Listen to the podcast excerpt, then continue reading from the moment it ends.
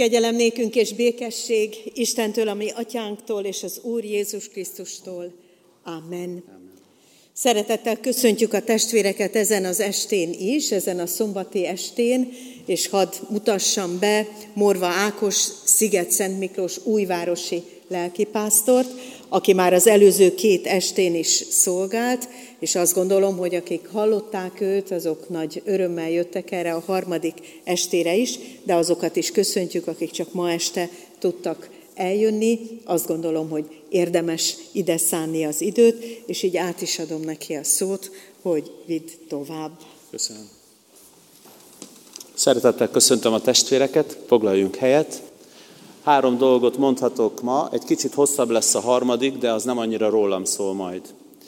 Az első családról, hogy három féltestvérem van, mindannyian katolikusok, tehát én egy kivétel vagyok a családban, úgyhogy körülöttünk mindenki, a feleségem családja is római katolikus, és a testvéreim is.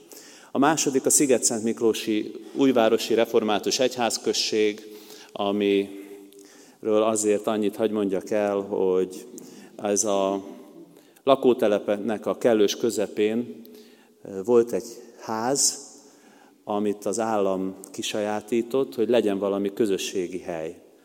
És ebből a házból, ami a Csillus Jánoséknak volt a háza, először rendőrséget alakítottak ki, hosszú éveken keresztül, nagyon sokan ott vették át a papírjaikat, vagy intézték az ügyes-bajos dolgaikat.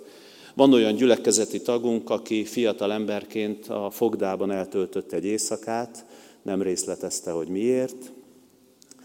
És az elődöm, Harmati András mondta, hogy végül is ők is, és mi is a bűnüldözéssel foglalkozunk, csak más megközelítésben. huszonnégy évvel ezelőtt kezdődött ez a gyülekezeti élet, és Isten nagyon szépen megáldotta a közösségünket. Tele vagyunk élőhitű, megtért testvérrel, akik példaértékűen vesznek részt a szolgálatokban. A harmadik, hogy nagyon szeretem a templomoknak és a gyülekezeteknek a különleges történeteit, úgyhogy ma két Szabóval kapcsolatos történetet fogok elmondani, az egyiket a Szószéken, a másikat itt. Ez a Szabó kifejezetten kapcsolódik Kecskeméthez, nem is annyira örömteli, de kapcsolódik. Nem tudom, hogy tudjátok-e, kedves testvérek, hogy miért tartott olyan hosszú ideig a ceglédi nagytemplomnak az építése. Hát nem csak azért, mert hét évig tartott az alapozása. Ja, tudom, hogy a Kecskeméti templom építésének is nagyon jó története van, azt el szoktam mondani máshol. Hét évig alapozták a ceglédi nagytemplomot, majd a forradalom után bebörtönözték a lelkészt és jó néhány presbitert. De miért? Nem tudom a pontos évet, a császár Ferenc József eljött Magyarországra, és a Ceglédre, ha jól tudom, vonattal ment, és Ceglédről kocsival hozták, vitték át Nagykőrösre. És a ceglédi presbitereknek egy csapata kitalálta, hogy túlszul ejtik a császárt, és azt követelik majd, hogy engedjék szabadon a bebörtönzött szabadságharcosokat. Ismeritek a történet? Nagyon ügyesen kitalálták, hogy Cegléd és Nagykörös között volt egy csárda, még nagyjából lehet most is megvan, ahol mindig meg kellett állni, pihentetni, etetni és itatni a lovakat. Úgyhogy az atyafiak kitalálták, hogy ott elbújnak, és amikor jön a császár, elkapják. Kitűnő terv volt, egy apró hibát követtek el, hogy tovább gondolták. Mert hogy fölmerült az egyikben, hogy rendben van, hogy elfogjuk a császárt, de milyen öltözékben illik elfogni a császárt? Hát mégsem lehet bőgatyába elfogni a, a birodalomnak az emberét, és kitalálta valamelyik, hogy kellene varratni maguknak bocskait, vagy valamilyen ünnepi öltözéket. Itt jön a képbe a Kecskeméti Szabó. akihez eljöttek, csak nem tudták, hogy ő lesz a besúgó. Úgyhogy amikor megérkezett a császár, vagy ment volna a csárda, a csárda felé, akkor a császári katonaság nem csak azt tudta, hogy kik lesznek ott, akik túlszul akarják ejteni a ő felségét, hanem még a gatyájuk méretével is tisztában voltak. Úgyhogy így emlékszem én a kecskeméti névtelen Szabóra, és persze tudom azt is, hogy amikor a kecskeméti templomot építették az őseitek, akkor egészen Bizáncig kellett elmenni, hogy ehhez engedélyt kapjatok. Isten áldjon benneteket! Készüljünk az igére, a csütörtöktől kezdve tanult énekünkkel. Szentlélek Isten, jöjj szívünkbe, igen óhajtunk.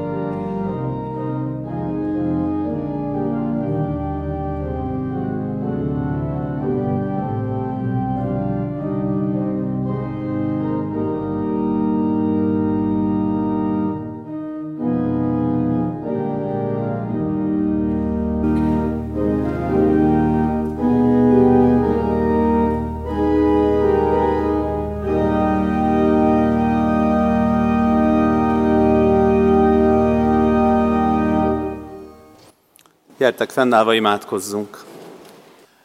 Áldunk és magasztalunk téged, Szent Háromság Isten, telve a szívünk vágyakozással és örömmel, hogy összegyűjtöttél bennünket. És Urunk, először is most hadd köszönjük meg azt a színes gyülekezeti képet, amit megismerhettem itt az elmúlt napokban. Köszönjük neked azt a több évszázados gyökeret és emléket, amire ez a közösség épül. Hálás szívvel valljuk meg, hogy jó visszagondolni és megköszönni az elődöknek a szolgálatát. És köszönjük, hogy erre a szép alapra, ami tudjuk, hogy elsősorban te vagy, de emberileg nézve olyan szépen lehetett építkezni tovább.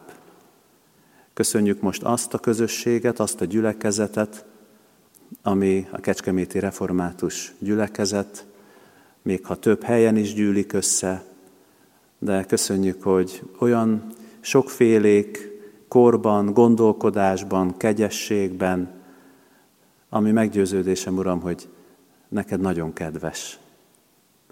Mert nem egyformának teremtettél bennünket, és hiszem, hogy nem is várod, hogy mindenki egyforma legyen. Így adunk hálát most, akik itt vagyunk a te házadban, és kérünk, hogy a különbségeink, mindenféle tapasztalatunk, gyakorlatunk, tervünk, gondolataink különbözősége ellenére formáld úgy az ige hirdetést, az igét, hogy a számunkra lelki táplálék legyen. Különféle vágyakkal, kérdésekkel, terhekkel érkeztünk. Van, aki jó korán már itt volt, van, aki az utolsó pillanatba esett be. Kérünk téged, Uram, hogy most ezekhez mindannyiunkhoz szólj, építs bennünket, készíts minket az úrvacsorai közösségre. Úr Jézus, köszönjük, hogy téged mindig megszólíthattunk, és így vagyunk most is. Kérjünk, kérjük, hogy szentelj meg bennünket jelenléteddel. Amen. Kedves testvérek, Isten igéjét, melyet Szent Lelkének segítségével ma hirdetni kívánok köztetek, olvasom Lukács evangéliumának a huszonkettedik fejezetéből, a tizennegyedik verstől a tizenhatodik versig. Amikor eljött az óra, asztalhoz telepedett Jézus az apostolokkal együtt, és ezt mondta nekik. Vágyva vágytam arra, hogy szenvedésem előtt megegyem veletek ezt a páskavacsorát. Mert mondom nektek, hogy többé nem eszem ebből a páskavacsorából, amíg csak be nem teljesedik az Isten országában. Eddig az írott ige, foglaljuk el a helyünket.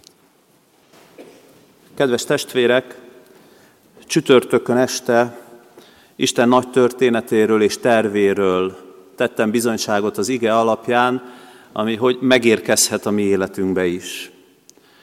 Tegnap a mi személyes történetünkről, az Úrral való találkozásunkról szólhattam, ma pedig a legszebb asztalközösségről szeretnék bizonyságot tenni, arról, amit Jézus maga is kifejez, vágyva vágytam, hogy ezt a páskavacsorát elfogyasszam veletek, és ami igazából nem ér véget a mostani úrvacsorával, hanem egy örök közösségre indít bennünket.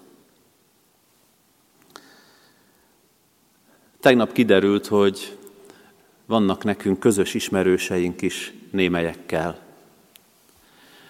Svébisné Juhász Mártával derült ki, hogy az ő férje, áldott emlékű férje, abból a faluból származik, egyébként nagy tiszteletnek örvend még mind a mai napig, ahonnan az én feleségem származik, sőt, egyszer az ő férje nagy betegségből gyógyította meg a feleségemet. Úgyhogy jól ismeri az apósomat, akiről szeretnék egy néhány gondolatot elmondani nektek. Apósom egy kedves, sváb származású, római katolikus ember, és amióta ismerem, igazából mindig nagy hangsúlyt fektetett arra, hogy a család, amikor csak lehetett, főleg vasárnaponként, de még más alkalmakkor is, leüljön az asztal köré, és ott finomakat együnk. Az egyik legjellemzőbb apósomra, hogy nagyon szeret jókat enni. És hát mellette ezt nem volt nehéz nekem sem megszokni, ezzel most már én is így vagyok, de egy idő után rájöttem, hogy van valami, amit apósom még jobban szeret,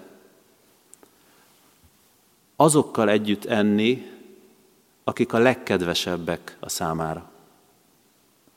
Nem az étel minősége a fontos elsősorban, persze az is, de sokkal fontosabb, hogy, hogy ott legyenek a nagyszülők, ott legyenek a szülők, a gyermekei, sógornőmék, az ő gyermekei, mindig tizennégyen, tizenöten üljük körbe az asztalt, és egy idő óta rájöttem, hogy valójában én is ezt szeretem a legjobban. Négy gyermekünk van, édesanyám lakik ott Szigetszentmiklóson, most már hozzánk jönnek apósomék a nagymamával. Azt szeretem a legjobban, amikor együtt van a család, leülünk egy asztal köré, eszünk, és utána beszélgetünk. Arról olvasunk itt az igében, hogy az Úr Jézus nagyon szeretett együtt enni az emberekkel. Nagyon szeretett együtt enni a tanítványokkal. És amikor a vele való közösségről eh, szeretnék szólni, akkor először a könnyebben érthető részt hadd mondjam el, Jézusnak az asztal közösségeit, vagy az étkezésről szóló tanításait. Kíváncsi vagyok, ha megkérdezlek, hogy melyik az az étkezés, ami az Úr Jézussal kapcsolatban eszedbe jut, vagy melyek azok az étkezések, akkor melyiket mondanád? Nem kell mondani, de, de szerintem jó néhány az eszünkbe jut. Hoztam pár példát. Ott van a nagy vacsora története. Amikor a gazda elkészíti az ünnepi lakomát, és várja, hogy megérkezzenek a vendégek. Vagy ott van a tékozló fiú története, amikor a legmélyebb pontra kerül a fiú, akkor azt mondja, hogy hát apámnál még a, a béresek is jobb eledelt kapnak, mint én. Itt. És amikor megérkezik, akkor hogyan ünnepelnek? Egy nagy vacsorával. És amikor a bátynak van valami gondja, ismerjük a történetet, ezt azzal fejezi ki, hogy nem megy be az ünnepi vacsorára. Négyezer ember, ötezer ember, kánai mennyegző, a bűnös nő, amikor megkeni Jézusnak a lábát, ott szintén egy étkezésnél vannak együtt, Simonnál. Mária és Márta története. Zákeus, a vámszedő, adószedő vacsorája más helyen is szerepel. Gazdag és a Lázár története. Azt olvassuk, hogy a gazdag minden nap fényes lakomát rendezett. Sokat mondhatnénk még, természetes, hogy a legfontosabb étkezés, legfontosabb vacsora az Úr Jézussal kapcsolatban az az előbb elkezdett utolsó vacsora. Mit jelentett számára a közös étkezés a leírások alapján? Amikor Jézus valakivel együtt evett, az a nyitottságot, a befogadást, az örömöt, a tiszta szívből származó örömöt jelentette. Megajándékozni egymást a közösséggel, örömöt szerezni ezzel is a másiknak. Olyan szép, hogy a, a zsidó hagyomány szerint például a páska vacsorát nem lehet egyedül elfogyasztani. Oda mindig kell hívni valakit. Ha nincs ott a család, akkor azokkal kell közösséget vállalni, akik szintén egyedül vannak. Ennek a szimbóluma is a közös kehely. És az Úrral való örvendezés Jézus asztalánál mindig ezzel kapcsolódik össze, a közösség örömével. És ebben van még bűnbocsánat, van benne e, egy felszólítás is, hogy valójában minden étkezéskor az Atya dicsőítetik. Megajándékozottak vagyunk. Nem volt olyan étkezése az Úr Jézusnak, a leírások szerint, aminek ne lett volna egyfajta vallási üzenete, vallási értelme, ami ne Isten előtt történt volna. Na hát ez a könnyebbik rész, amit el lehet magyarázni. Amikor Jézus azt mondja, hogy vágyva vágytam arra, hogy elfogyasszam veletek ezt a páska vacsorát. A közösségnek, a közös étkezésnek az öröme vágyva vágyott erre. Van, annak, van ennek azonban egy mélyebb értelme is, amit sokkal nehezebb elmagyarázni. Valószínűleg nem is fog nekem ma este sikerülni, de ezzel nem leszek egyedül így. Mert miközben a páska, az emlékezés alkalma, a közösség alkalma, Jézus Krisztusban az utolsó vacsora által új értelmet nyer a Páska. Mert valljuk, hogy ez a közösség ma is különösképpen adatik nekünk. Többről van szó, mint arról, hogy voltak régen olyan szép alkalmak, szép vacsorák, ahol Jézus jelen volt. Mi valljuk, hogy ez a vacsora, ez a közösség most is valóságos. Mert hisszük, hogy Jézus Krisztus él, és mi vele vagyunk közösségben, amikor úrvacsorát veszünk. Mert az úrvacsora misztikus közösség Krisztussal. Mondok most néhány latin szót. Én nem vagyok egy nagy latin tudós. Hát, ha sikerül.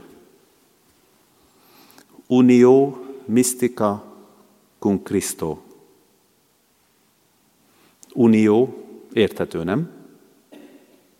Mystica, misztikus, cum Christo, Krisztussal.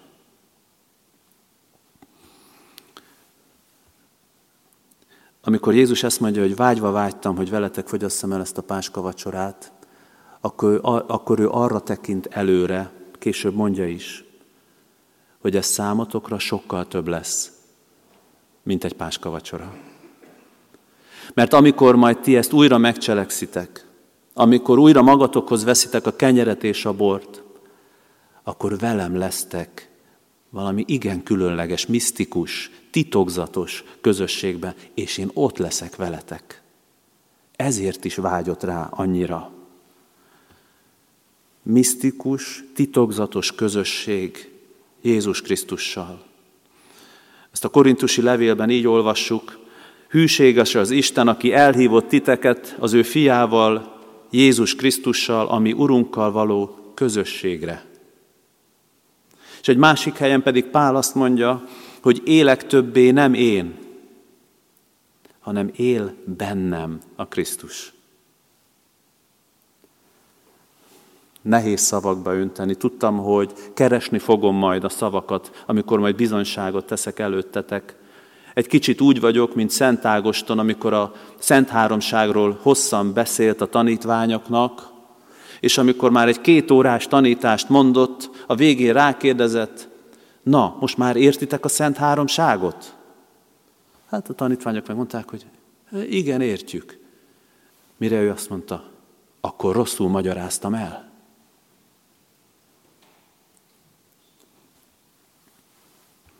Én ő benne, ő pedig én bennem.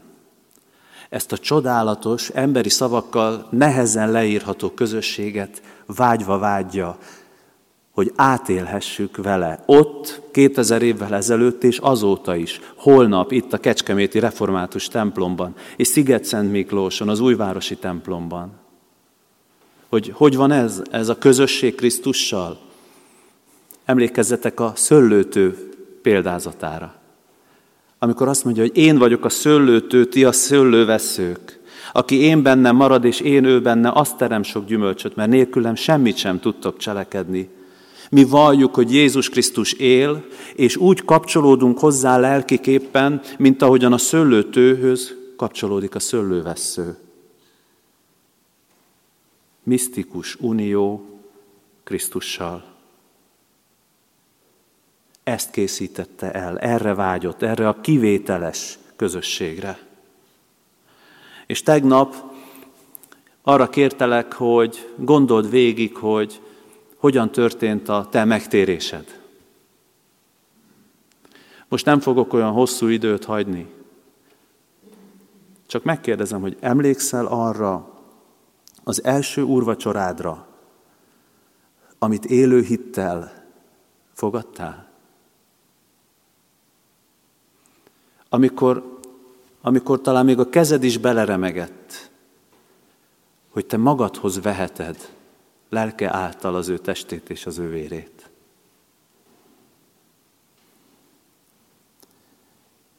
Én nem felejtem el, hogy nem bírtam kivárni az első úrvacsorát. tizenöt éves voltam, soha eszembe nem jutott, hogy édesapámnak a borához nyúljak. De annyira szükségem volt gyerekként, és annyira átjárta a vele való, hozzávaló vágyakozás, hogy néhány nappal az első hivatalos úrvacsorám előtt elmondtam magamnak a szereztetési igét, és sutyiba bementem a konyhába. Csíptem egy kis kenyeret, majd utána beosontam a kamrába, és belenyaltam édesapám borába. Áldott közösség volt. A hetvenkilencedik ká té kérdésünk így kérdez: Pál miért beszél a Krisztus testével és vérével való közösségről? Így hangzik a válasz, Ugral, ugrálok benne, nem szó szerint. Szó szerint, de nem mondok el mindent. Hogy Krisztus nem csak tanítani akar minket, hanem a Szentlélek munkája által olyan valóságosan részesedünk az ő testében és vérében, mint amilyen valóságos az, hogy a szentjegyeket az ő halála emlékezetére elfogyasztjuk. Szóval azt kérdezem, megvan-e benned az a vágyakozás és az az öröm, erre való készülés, ami annak idején megvolt? Felforrósít-e téged ez a vágyva vágytam, hogy elfogyasszam veletek a páska vacsorát, mondja Jézus. És eszembe jutott, hogy amikor, amikor a járvány volt, hányan pityeregtek azért, hogy nem lehetett eljönni templomba. Hányszor voltunk, hogy, hogy mikor lesz az, hogy végre újra bejöhetünk a templomba, és imádkozhatunk, és úrvacsorát vehetünk. Emlékeztek rá? És most? Csodás ajándék ez. Amikor látjuk ezt, hogy Jézus azt mondja, hogy vágyván vágytam erre, igazából nehéz ezt szavakba öntenem, mert én ezt itt belül érzem. És engem ez bátorít.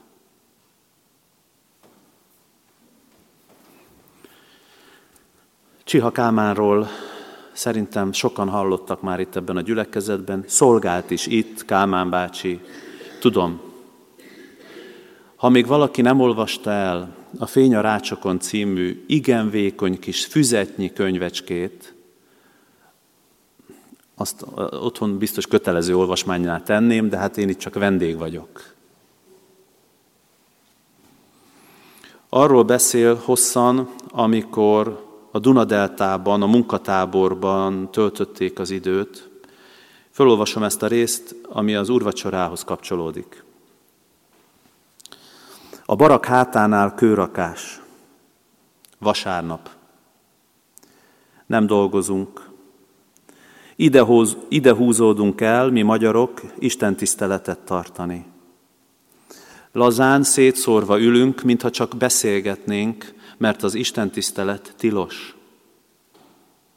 Istenem mindig eszembe juttat egy új igét, vagy egy bibliai történetet. Bejön a szöges drótok mögé, hogy velünk találkozzon, és úrvacsorát veszünk. ötven grammnyi marmaládénkat, fiatalabbaknak mondom, lekvárféle, félretesszük, kicsi vízzel összekeverve, kicsit zavaros lesz, valami erjedésen megy át, ez a bor.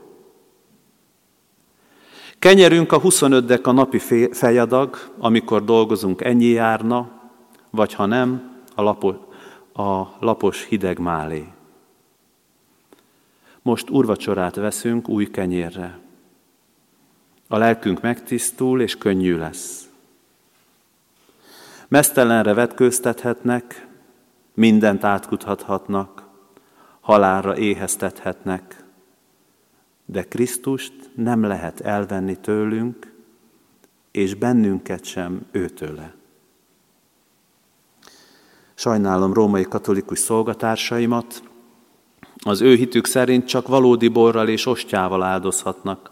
Ez azt jelenti, hogy a szabadulásig el van zárva tőlük az úrvacsora, unio mystica cum Christo. Milyen jó, hogy mi nem vagyunk az anyaghoz kötve.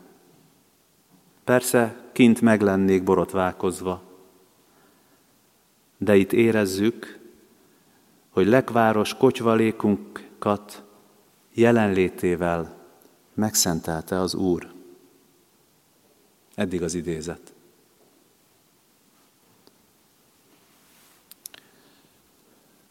Jézus ezért a csodálatos közösségért az életét adta. Nem lehet fél szívvel úrvacsorát venni. Nem lehet félig szeretve, félig odaszámva ebbe a közösségbe belépni. Tudom, hogy amikor bajban vagyunk, akkor könnyebben hozzáfordulunk. De ne kelljen tragédiának történnie ahhoz, hogy mi ezt a csodálatos közösséget megéljük. Hogy átérezzük azt, amit Jézus mond, hogy vágyva vágytam veletek való közösségre. Hogy olyan lehetőségünk van, hogy mi Krisztusban legyünk és maradjunk. Ne engedd, testvér, hogy ez megszokássá legyen, hogy ehhez hozzászokj.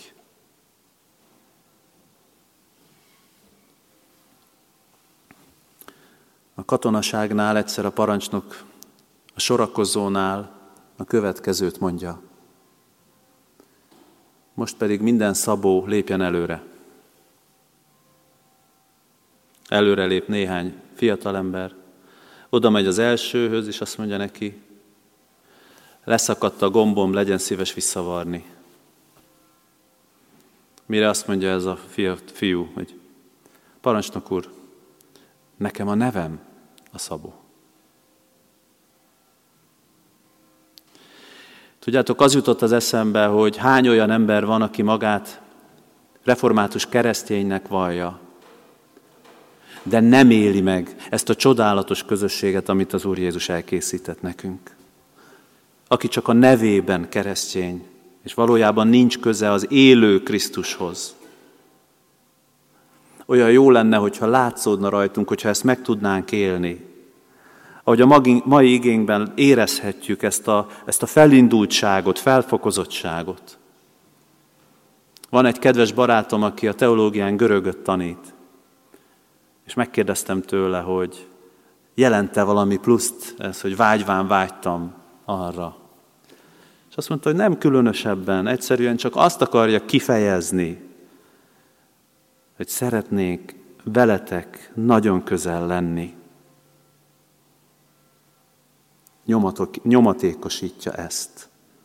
Be akarja tölteni a küldetését, és így szól az igénk, hogy amíg csak be nem teljesedik ez az Isten országában.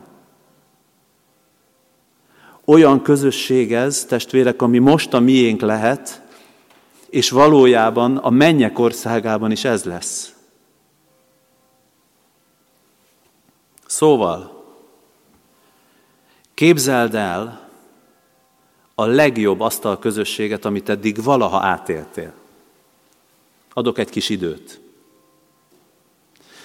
Arra az asztalközösségre gondolj, amikor mind ott voltak azok, akiket te szeretsz, és téged szeretnek, és azt mondtad magadban, hogy bárcsak soha ne lenne vége ennek az étkezésnek. Megvan?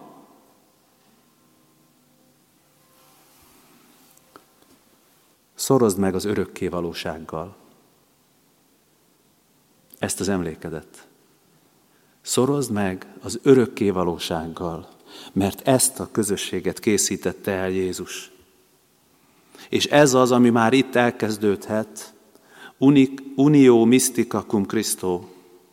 Ez az, amiről ezt mondta, hogy vágyván vágytam arra, hogy veletek ebben a különleges közösségben legyek.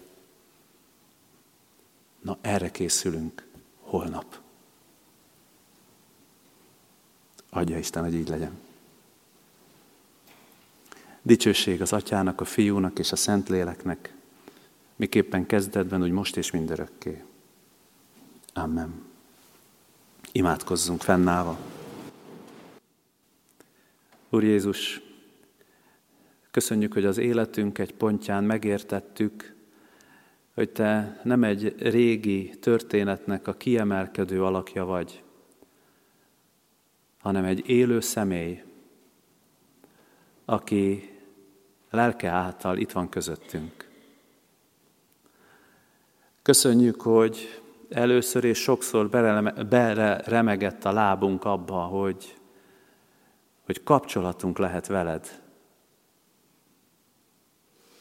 Hogy nem kell azért elmenni Názáretbe, Betlehembe vagy Jeruzsálembe, hogy téged megszólítsunk, és a te hangodat, szavadat halljuk vagy olvassuk, hanem ha őszinte szívvel téged szólítunk, hozzád imádkozunk, akkor te jelen vagy. Urunk, nem tudjuk szavakkal kifejezni, hogy milyen hálásak vagyunk ezért, mert egyáltalán nem vagyunk méltók erre a csodás ajándékra. De te így láttad jónak, és ezért egész életünkben hálásak leszünk neked.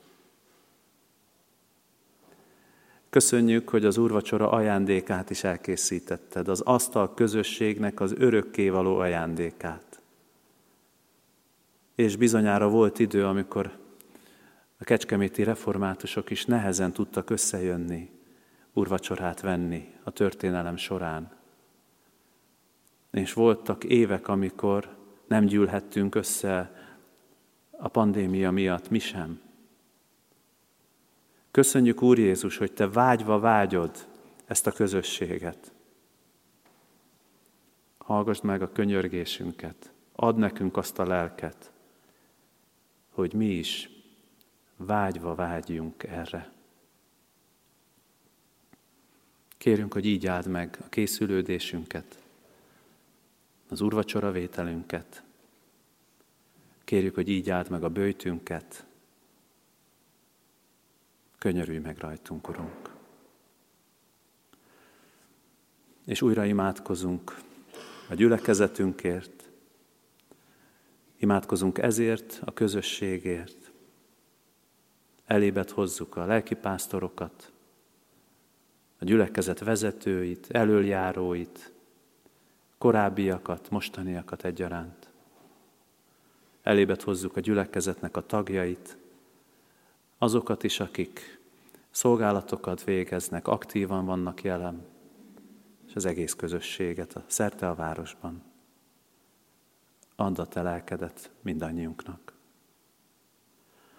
És hozzuk elébed Magyar Református Egyházunkat, kerületünknek a püspökét, és az egész egyháznak az elöljáróit. Kérlek, hogy könyörülj meg rajtunk, és add, hogy a nagy mélységből is a te áldásod legyen rajtunk. Imádkozunk magyar népünkért, az előttünk lévő időszakért.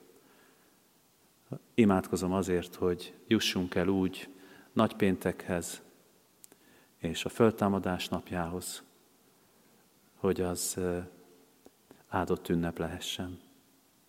Drága Úr Jézus, áldunk és magasztalunk téged, legyen tiéd a dicsőség most és mindörökké.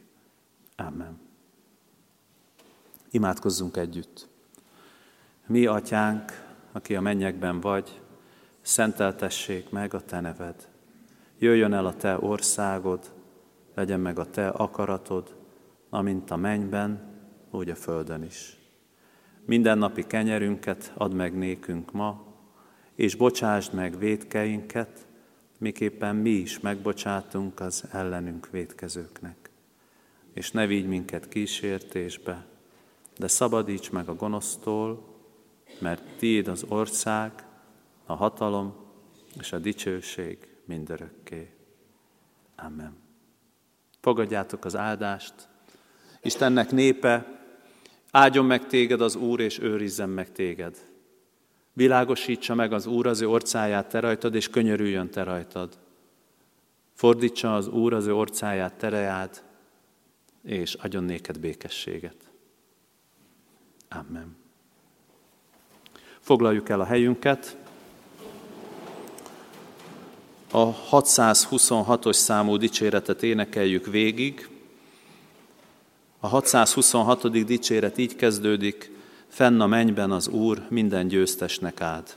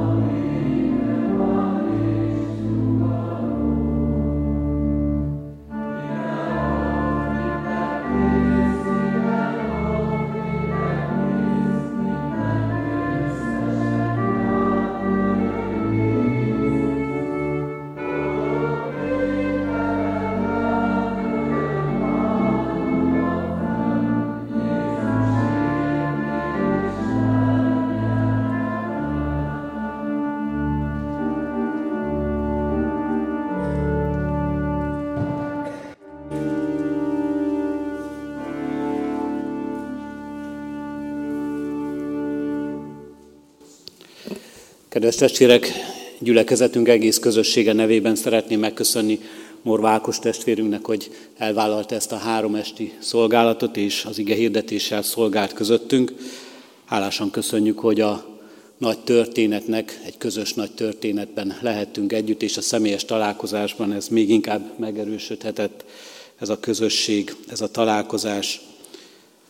Úgy érzem, hogy mindannyiunknak felébresztette a vágyakozását is az ige hirdetés, hogy holnap, amikor az úrasztalát megterítjük, akkor itt a templomban egy asztal közösségben lehessünk együtt.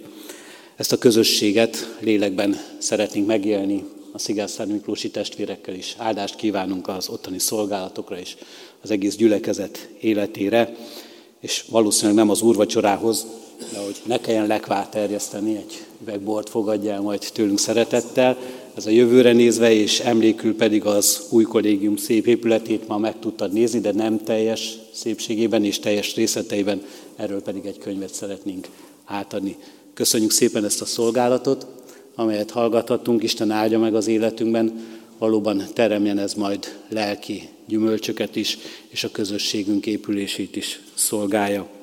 Ahogyan utaltam rá, és ahogyan elhangzott ez hirdetésben is, az úrasztalát holnap megterítjük minden istentiszteletünkön, itt a templomban és az igehirdetési helyeinken is. Böjtfő vasárnapján úrvacsorai közösségbe hívunk és várunk mindenkit. Áldás, békesség, viszontlátásra!